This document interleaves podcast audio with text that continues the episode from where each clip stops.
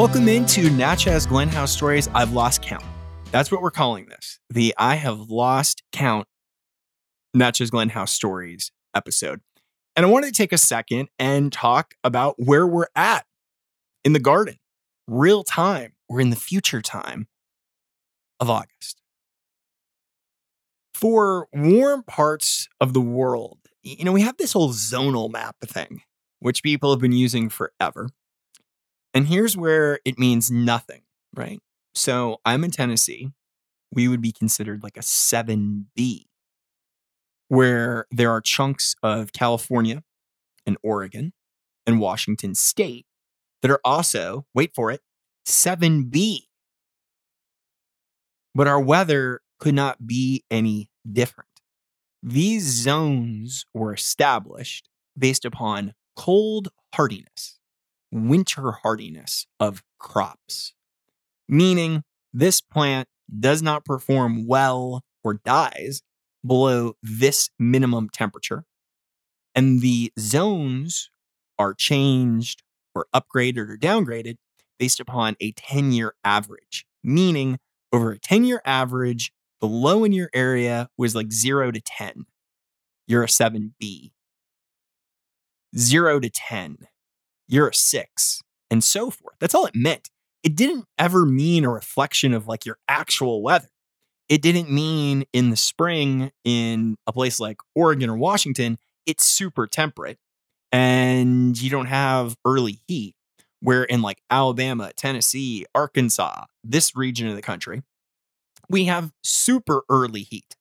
So there's no real takeaway from this whole zonal thing. And this was on my mind and wanted to talk about it today because on the gram, because of course, that's where I live, people. I don't know if you knew this, but I'm actually not even a real person. It's completely virtual. I only exist on Instagram. It's really fascinating. There was a dahlia grower who suggested, and it wasn't really suggested, it was sort of told that if you're growing dahlias, you should not fertilize them anymore because if they get too much excess nitrogen, in their soil, the tubers that they will create will be more prone to rot when you go to store them.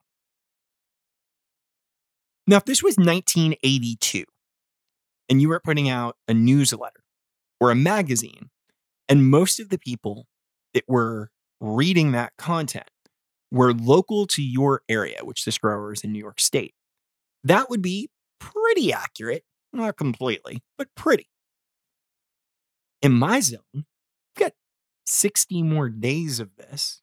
And by the way, the next 10 days, most of the daytime highs have the word 90 in it.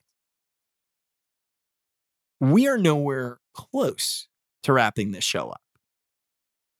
We are not only still at the height of it, but we're also at the height of stress. So these dahlias aren't going the other way, right? They're still actively growing. They still need nutrients. They're still trying to do something. So if you're a gardener at home, here's what concerns me about that kind of information. You hear this person who grows some dahlias and they tell you, well, stop fertilizing your dahlias.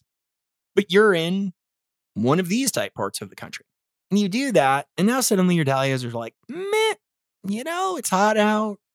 There's not a lot of nutrient in this soil. I'm just going to call it a day. And they start to not do well for you.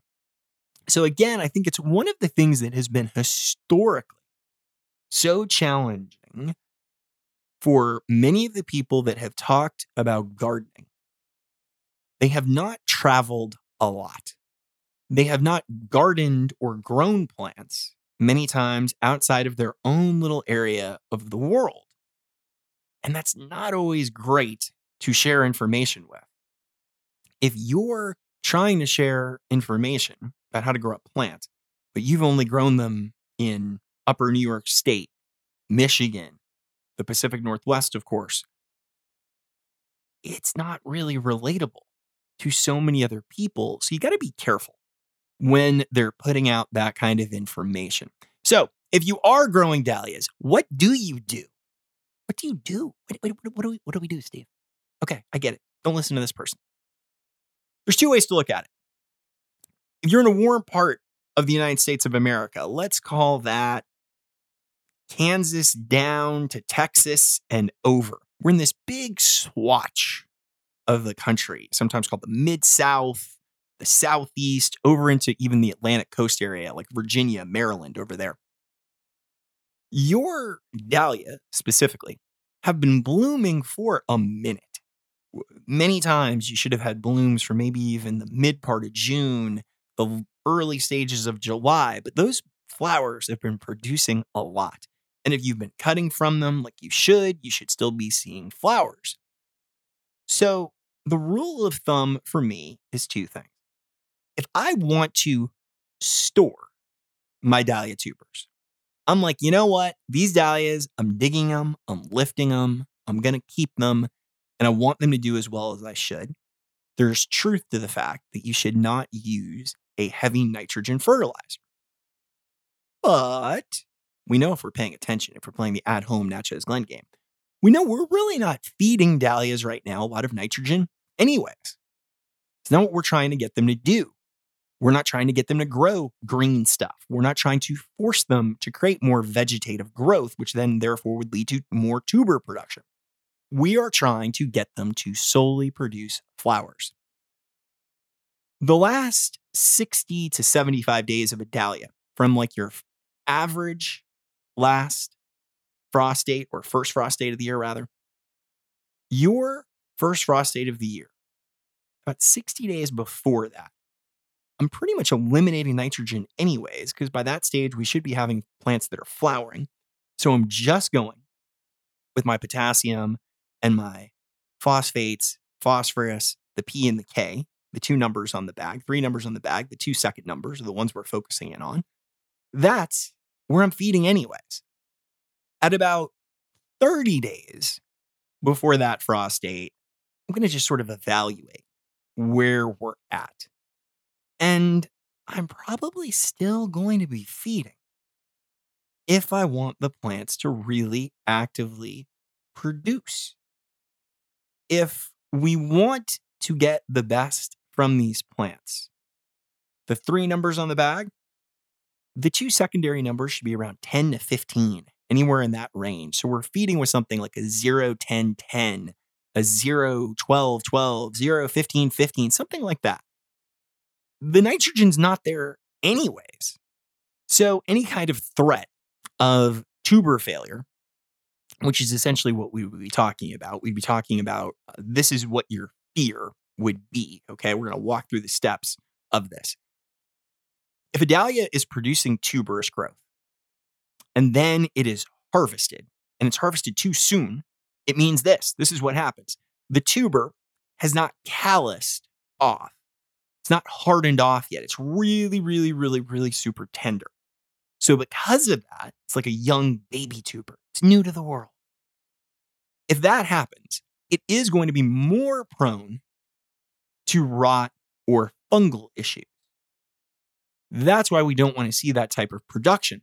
But when you lower that nitrogen number, you're really not seeing it anyways. And quite frankly, this is one of these things too. Depending upon your soil type, depending upon your weather, depending upon your climate. We could keep going here. There's a lot of depending ons. You could eliminate fertilization 60 days before your average first frost and still see something like that happen. Many times, plants are going to do what plants are going to do. If you're in a warm climate, what you should be doing is this monitoring those dahlias. This is also a time if you have failed in dahlias, if your dahlias, dahlias have collapsed, they've fallen, they can't get up, they need a life alert bracelet, whatever their case is, you actually have a chance here to try to correct some of that. If you have very weak stems on your dahlia, you can cut them down significantly. Maybe they're 36, 40 inches tall and they're a little bit leggy. You can cut them back by two or three leaf sets and then stake them if you miss staking. You can furrow them up like we did on an Instagram video, which is up as an Instagram highlight. You can do that. And then you've got 60 days for that plant to make a bloom. And most of those dahlias are going to still give you a bloom. No, it might be the second, third week in October, but you're still going to get it. You're still going to get some flowers out of the plant. So this is not the time to throw in the white flag. That's what I'm getting at here, people. I had this conversation with one of volunteers earlier today. In this part of the country, warm climates, September and October should be two of your really good months. It's one of the, the in this part of the world, we get about four months of the growing season where you're like, oh, that's nice. They're called April and May. And then they're usually called like September, October. June, July, and August, make no mistake, those are rough months as a grower and a gardener. It is hot, plants are under stress, the weeds, the bugs, the disease, they've all shown up to the party uninvited. And now you've got to do something. Where September and October, September sometimes being a swing month, just like May is in climates like this, are a little more mild and moderate. Even right now, we are very hot, today 94, but the nighttime temp is still like 69. So at 69 degrees overnight, you're golden it's not as bad. The times where gardening and plants struggle is this 96 as a high, 77 as a low. That's where it gets dicey on these plants. So when I hear people say, I'm wrapping up my flower growing, you're doing this commercially, or I'm wrapping up my gardening for the year in September, I'm like, what? But, but but the movie is not even halfway over. Keep going. A garden should be as good in September and October as it was in April and May. If we don't have that, we're just not doing it right yet. And trust me, we'll get there, aka gardening school. But those are things that we've really got to start looking at. And I also think it's really boring if we're doing a garden, we're growing flowers, and we're literally saying it's all April and May. As a garden, how lame is that? The majority of the year, June, July, August, September, October, five months, is nothing. And two months it is? Well, that's no good. And if it's a business, as a flower grower for profit, even worse. So you mean 60 days out of the year you produce something? The other literal 150 you don't? That's even more scary. And that's why it is very important to have things like this. And you can do this in a home garden setup too. Give you a quick heads up on this. Gladiolas, great example. So gladiolas are about 50 to 60 days to bloom from ground. The corm, the bulb in the ground, 50 to 60 days. So for me, I'm always sort of nursing some things along, like gladiolas that I got earlier in the year. I'm just sort of holding them in pots, keeping them alive, but not really going yet. They're breaking dormancy a little bit. I showed this with dahlias recently too. So I'm just keeping them going like potted plants almost, right? I'm not quite getting them to bloom, but I'm not letting them die off either. And then I'm planting them in the ground, in the garden. I'm successionally planting a little bit more advanced crop than just doing seeds. And you can do it with seeds too, but with that case, just a little bit more stressful. Direct sowing flowers in warm climates is not a real win all the time, except for sunflowers sunflowers are the move, people. If you want to do flowers for production, we're going to talk about this eventually with my friend Georgia from Basecamp Farms. You want to really start the flower growing as a business, as a flower farm? Sunflowers, people. It's the move. We'll talk. But as a gardener, that's so important. We used to see this a lot more with what were called bedding plants. And bedding plants were essentially annuals. Things like petunias, that kind of vibe, some geraniums or different varieties that were used as bedding plants. And what would happen to keep the garden exciting is you would do it successionally. You'd have your spring annual, you'd rip them out. You put in your early summer annuals, you rip them out. You put in your summer annuals, your fall annuals, and it would be this where there was always something going on. And because we wanted to use the scourge of existence of gardening called low maintenance, that went away. Well, that's what we need to get back to. If you wanted a garden to be magical, we've got to look at it like we're creating a show that goes the whole year. And are you going to have struggles along the way? Absolutely. Will your dahlias fall down sometimes by the time you get to September and you'll be like, what? Don't worry. There's still time to fix these things. That's why I wanted to clarify both the fertilization misnomer and then also how you approach it. How are you going to get the most out of that garden throughout the year? And stop looking at it as such an April May experience only. Also, want to touch on a little bit of an industry, me, flowers, local flowers, what this all means to you as, you know, a human being in the world. So, a friend of mine who grows flowers in Kentucky posted something talking about she had asked the people that follow her on social media to define for her how they look at the word local flowers and what that means to you. And one of the real frequent responses to local flowers was the word wildflowers. And this is a thesis that I had pretty early. And I'll give you a bit of a backstory here. Story time with Steve. When we were in Connecticut for the two year tundra experience, my daughter and I went to a farmer's market. It was in Stonington, Connecticut, which is right along the uh, Long Island Sound coast, a little bit past that. Really pretty, sort of a summery, beachy New England town kind of vibe. And the farmer's market was relatively small, but well frequented by locals and people that are seasonal locals. Well, we were growing dahlias up there in Connecticut too. Go figure. And that's it. Like just dahlias to the maximum.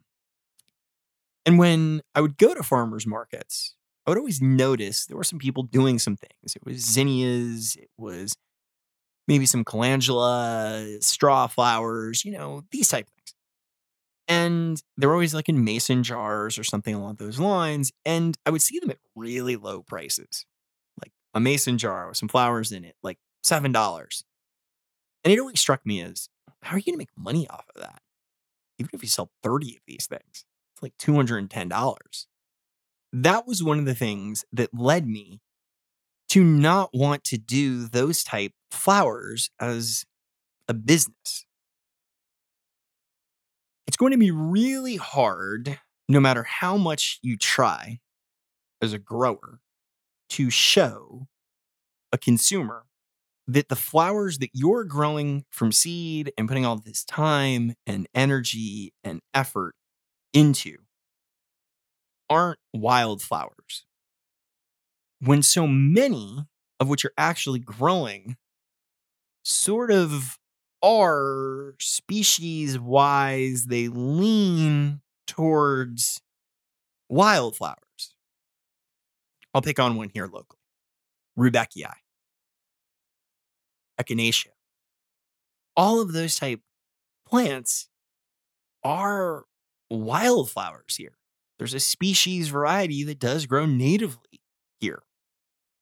So people are so accustomed to that flower shape and color and texture in the wild, in a field. Over there, it's a field. What's in it? Rudbeckia. It's going to be difficult to grow a cultivated variety of Rudbeckia and sell it for any kind of money that's a business. And even in gardens, as there was a real push towards natives. A lot of gardens started to look a little wild e naturalized and that's cool like that's your vibe i've seen all kinds of what i believe are woodland prairies that are planted as cultivated gardens and it's not my cup of tea but i i, I see it i'm with you And for flower growers, I think that's a real dilemma as well. How do you balance that? You want to grow things that are maybe a little lower cost, a little quicker, things like Rudbeckia. But at the same time, they are seen as wildflowers. And now you're asking a customer to maybe pay two, three dollars a stem for something they think grows in a field. That's a challenge. Another example of this would be daffodils. There are so many good daffodils, aka narcissus. But in this portion of the world, and many, daffodils were planted historically, and you will just see standard traditional white or yellow cup daffodils just growing in fields randomly. If you tell a customer, hey, I'm growing daffodils, they're not going to get as excited. They're going to be like, yeah, uh huh, I saw some in a ditch. That makes them a challenging flower to grow for profit. Of course, there are incredible daffodil varieties now triples, apricots, salmons, fragrant, super long stems. Like there's a huge diversity. But when we're talking about just challenges that you're putting in front of yourself, that's going to be one is getting that customer to start to see local flowers is not associated with wild flowers. And I think a few too many times, the narrative of local flower and wildflower have shared space together. And because of them sharing that space, there's no business to it. People are like, yeah, I've got scissors. I know where there's a field. I've got a mason jar.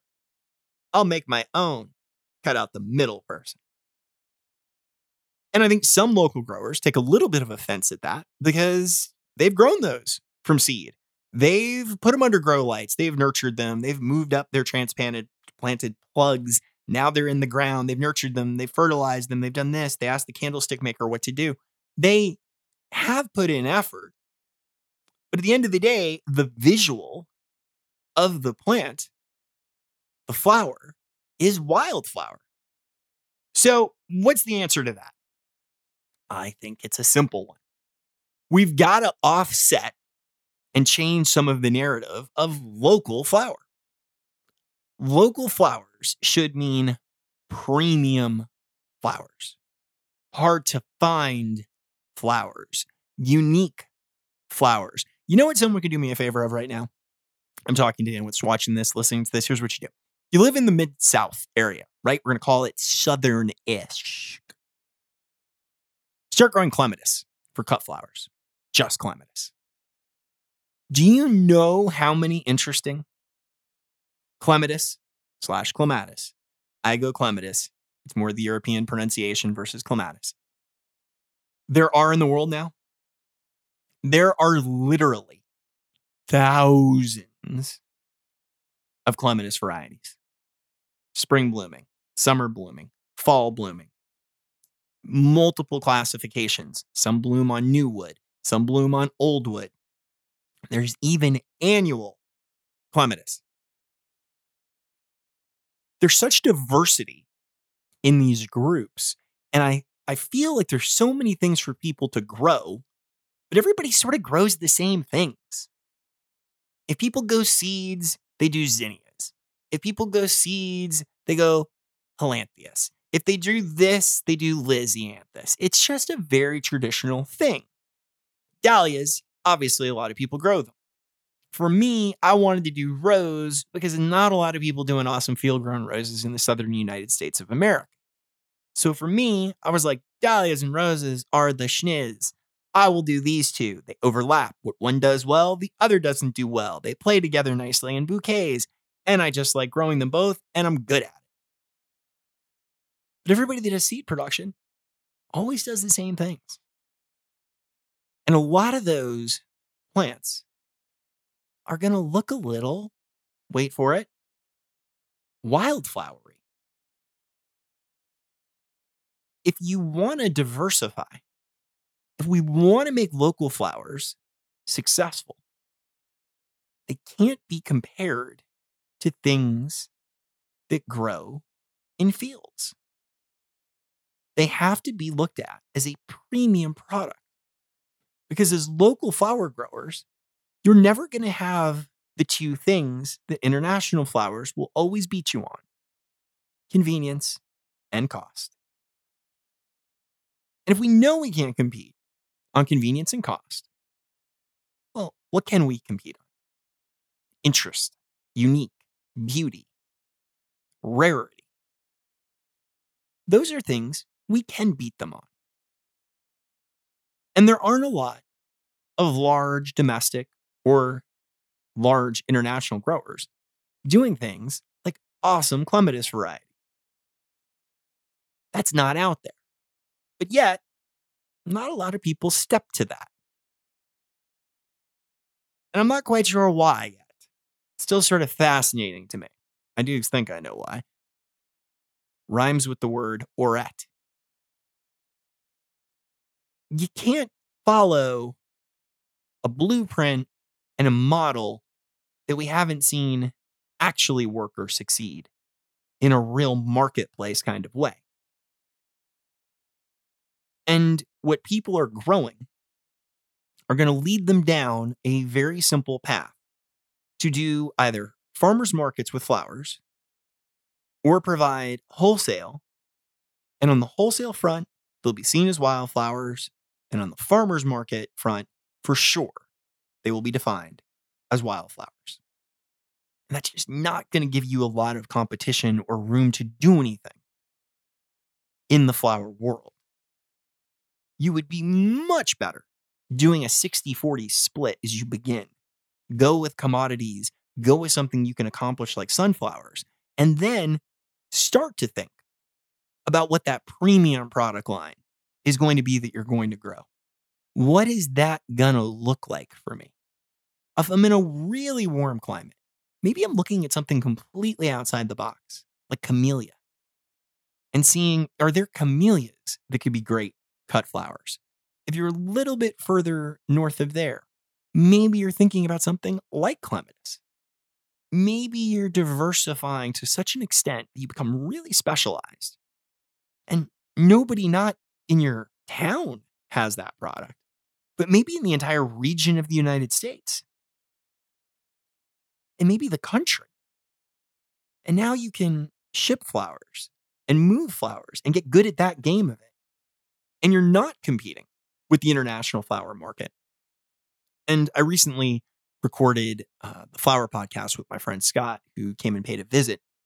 And it's one of the things I shared with him that I'll share with you now is so many people getting into the cut flower business are unaware, completely naive to the international flower business.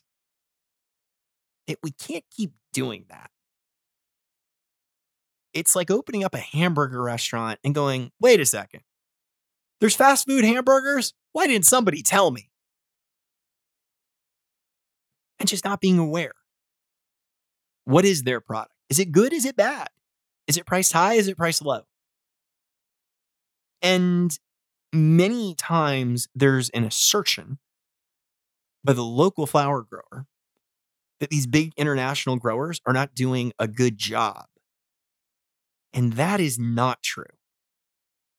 From a technical perspective, all the ethical, workers' rights, labor rights, human rights issues that maybe those things infringe upon, if you take those out of the conversation and just go, are they growing a technically very solid flower? Are they doing a good job as a grower?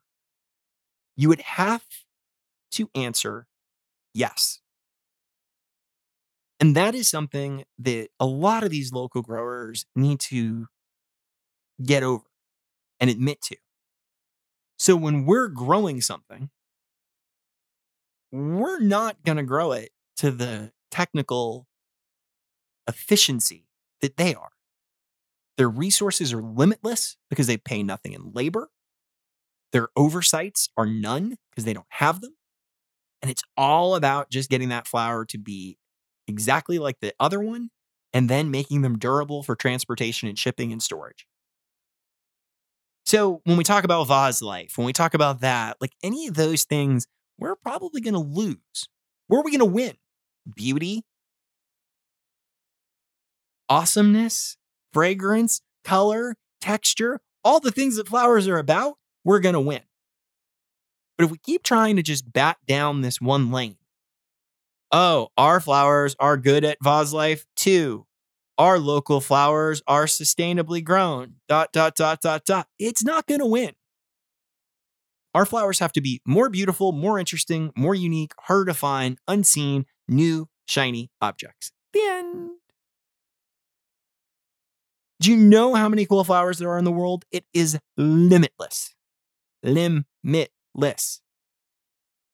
We don't have to go down those roads. But when you grow things that are very wildflower y, we're not giving ourselves a great head start. Which leads me, in conclusion, to two remaining topics. Topic number one tulips. Yes, that's right. It's tulip time. Uh, yes. This is the time of year where I make a decision on how many tulips to grow. The challenge with tulips is following on our last conversation on it that to grow tulips, you have to pick one that's really interesting. You have to pick a tulip that is beautiful and unique and different and big and bold and has a great color tone to it. All the things you don't typically see from the tulip market. But then the business side of it kicks in. What are people going to pay for a half dozen tulips in a bouquet? Are people going to pay $20 for a bouquet of really beautiful, huge tulips? Or can they source small, single stem tulips at mass market grocery stores that we know are going to be very cheap? We know those are going to be cheap. It may be as low as six of those for $7. So we've got to make sure the tulips we grow are really beautiful, but can still compete because the bulbs that you buy, as an FYI here, the bulbs of the really interesting tulip varieties are guess what? Way more expensive than the standard, classic, small, early tulips. So that's all got to be balanced in this equation. As a gardener, by the way, this is also the time to definitely be thinking of fall planting of tulips. This is another thing that there's great misinformation on as far as where you can, when, and where you can plant tulips. In warm parts of the country, you can plant tulips all the way into December with no issues. In cold parts of the country, you have to consider when you plant your tulips, primarily because the ground freezes and you can't plant tulips. That's it. Tulips can go through cold. In fact, they need a certain amount of chill hours. But typically speaking, they're going to make it as long as you're in a December latest timeline. I wouldn't go into January to plant tulips, even in warm climates, but even into December, you're okay. One of the things you can have a challenge with in warm climate is you can almost plant too early. Like this is September, right? We're sort of in the fall kind of part of the world, but it's 95 degrees out. Would I be planting tulips in 95 degree weather? Uh, the answer to that would be no. Two reasons. Number one, you may actually see the tulip go through some kind of weird activation, which I've seen before. And then number two, it gets so hot, the tulip bulb itself can actually dehydrate and die. So we need to make sure that we're into that moderate cycle of fall in warm climates before we plant them. That was like a two for one. I talked about the business of tulips as a cut flower grower, and then we transitioned to gardening talk. This is what you get at Not Just Greenhouse Stories, by the way, people. It's what you get. Get two for one. Get business talk, get gardening talk. It's all sort of interwoven through a stream of consciousness of tulips. That is topic one of two. Topic two of two gardening school. If you are listening to this podcast, you should also be buying the gardening school. Can I share that with you? You should be buying gardening school when it launches, coming up in a week or so. Here's how it's going to work. Here's the deets. Gardening school works like this. Every month, we're going to have two classes online and in person. First class is going to have myself and a guest. The guest will either join us in person or the guest will join us live on technology, probably a Facebook group live. That guest is going to be an expert on a specific topic of plant or plant pathology or a particular element of the horticultural world of a plant growing and doing things. That will be the focus of that month. As an example, soil.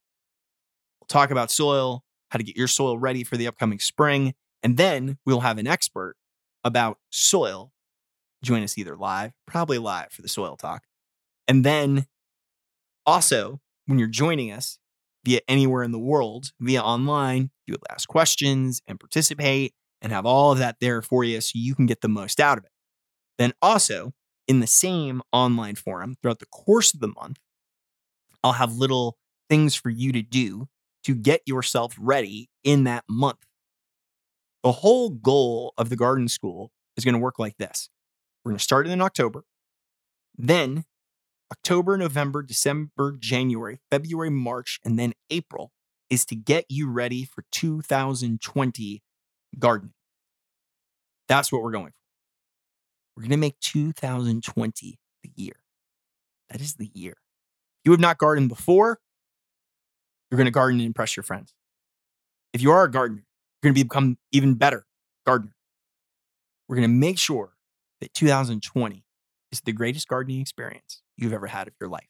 The other thing that we will do, there'll be some discount codes, some promo codes, as well as for some partners that I have. You can get some products at a discount on the cheap, which will be great. The big thing is that month of having our guest with us who's really going to add some context to what we're doing from a master level perspective. It's going to be really affordable. It's going to range between 50 to $75 per month. You can buy it as a per month basis, or you can buy the entire package for a discounted price, either way. And what I really want to do is keep the number relatively small so that way I can interact with the group of people that sign up for it on a regular basis. We'll do some more lives, we'll cover some subjects that'll be specifically to that. So that way it gets you a lot of value in what you're doing. And I also want to make sure that we can take the time that if maybe you're in a part of the world where it's a little bit more challenging, that I can step it through with you. And that is something that I just don't see anybody doing a good job of. That if you're choosing to grow plants or garden in Arkansas versus someone who's doing it in Wisconsin, boy, you guys have different things on your agenda at different times of the year. And boy, your approach should be a little bit different. And your palette of what you grow should be different. And your soil prep and everything, the whole timeline shifts. And yet, as I started this podcast, I talked about people that were putting out information out there that was real blanket and general. And that just scares me so much when I see it that I know that if we put some of this information out there in a real generic kind of way that's not tailored to you and what you're doing in gardening school, it's just not going to work. It's just not. I have been really fortunate to travel the country many times over, like 220 days a year for like six years over, and visit with people growing gardens and independent garden center owners and companies, landscaping companies, and experts in the horticultural field in the United States, and seeing pretty much everything. And seeing the challenges and the differences that everybody faces. So I think it's one of the ways that I'm uniquely positioned to be a good resource for people is that I'm able to speak to real specifics of the difference in the challenges in growing something in like Maine versus growing it in Georgia and addressing how you need to philosophically look at gardening and approach it differently. So the gardening school is going to bring all that to the next level, really personalize it for you as an experience, and be able to get you the most out of it. So when it does go live, I strongly encourage you to sign up early because I'm keeping both the online and the local participant number of it very low because otherwise it'll just be too many things for me to do. There's only one of me, right? So if I have like 400 people sign up for this thing, that's all I'll be doing all day. But I have, I have things to do. I mean, if we do it for, we'll see. I think 30 sounds like a good number. More than 400. 400 just sounds ridiculously unmanageable. And I want to make sure that you have a really good experience with it. So that'll be gardening school that we'll launch here in, in September. And the first month it will actually happen in October. This is how we're going to go with the podcast moving forward. We're going to have these talks, these conversations. We'll mix in guests. It'll be spicy. I have reached out, by the way, follow up to last week's podcast to my friend in the Pacific Northwest. I've requested an interview. I don't think we're ever going to see that happen, although it would be one of the greatest pieces of content anyone has ever created. I would like to get someone on the podcast who can sort of maybe do some explaining to how the cut flower thing has been grown and how a lot of the information is actually negative for gardeners and even for the people trying to do this as a profession and how the information has not been really versatile or accessible for other people. And I find that to be a real bummer because what we really need are people that are super passionate gardening people to get involved in the cut flower world. We need people that really embrace it. I think from a plant gardening first perspective, because I think then you're going to have a much more experimental mind and want to seek out really new things, really interesting things consistently. Give yourself challenges every year, and we're going to have a better cut flower industry at a boutique level if we do that, if we don't, and everybody just keeps growing the same things, and it's this whole wildflower look 24 7, it's going to be difficult to have any separation in the market. And then, therefore, the big international flower farms win. We all lose. It's sad. At the end of the movie, everybody goes, What? I thought the good guys were going to win. Oh, is it that subjective? If there's good and bad, who knows? I'll let you make that roll call. Thank you for listening. Remember, you can always rate, review, subscribe to the podcast on wherever you get podcast information. And that is a big thank you because every time you do that, it drives it up in the algorithm. It helps out everyone. You learn, I learn, we all learn. Cheaters cheat and liars lie without cause or alibi. They don't know cause they don't care. In love and war, all is fair. Hearts are broken, love goes stale. The real world ain't no fairy tale. Nothing turned out like you thought. Now look at all the time you've lost. You'll never get it back. Oh, you should have. Most would have realized that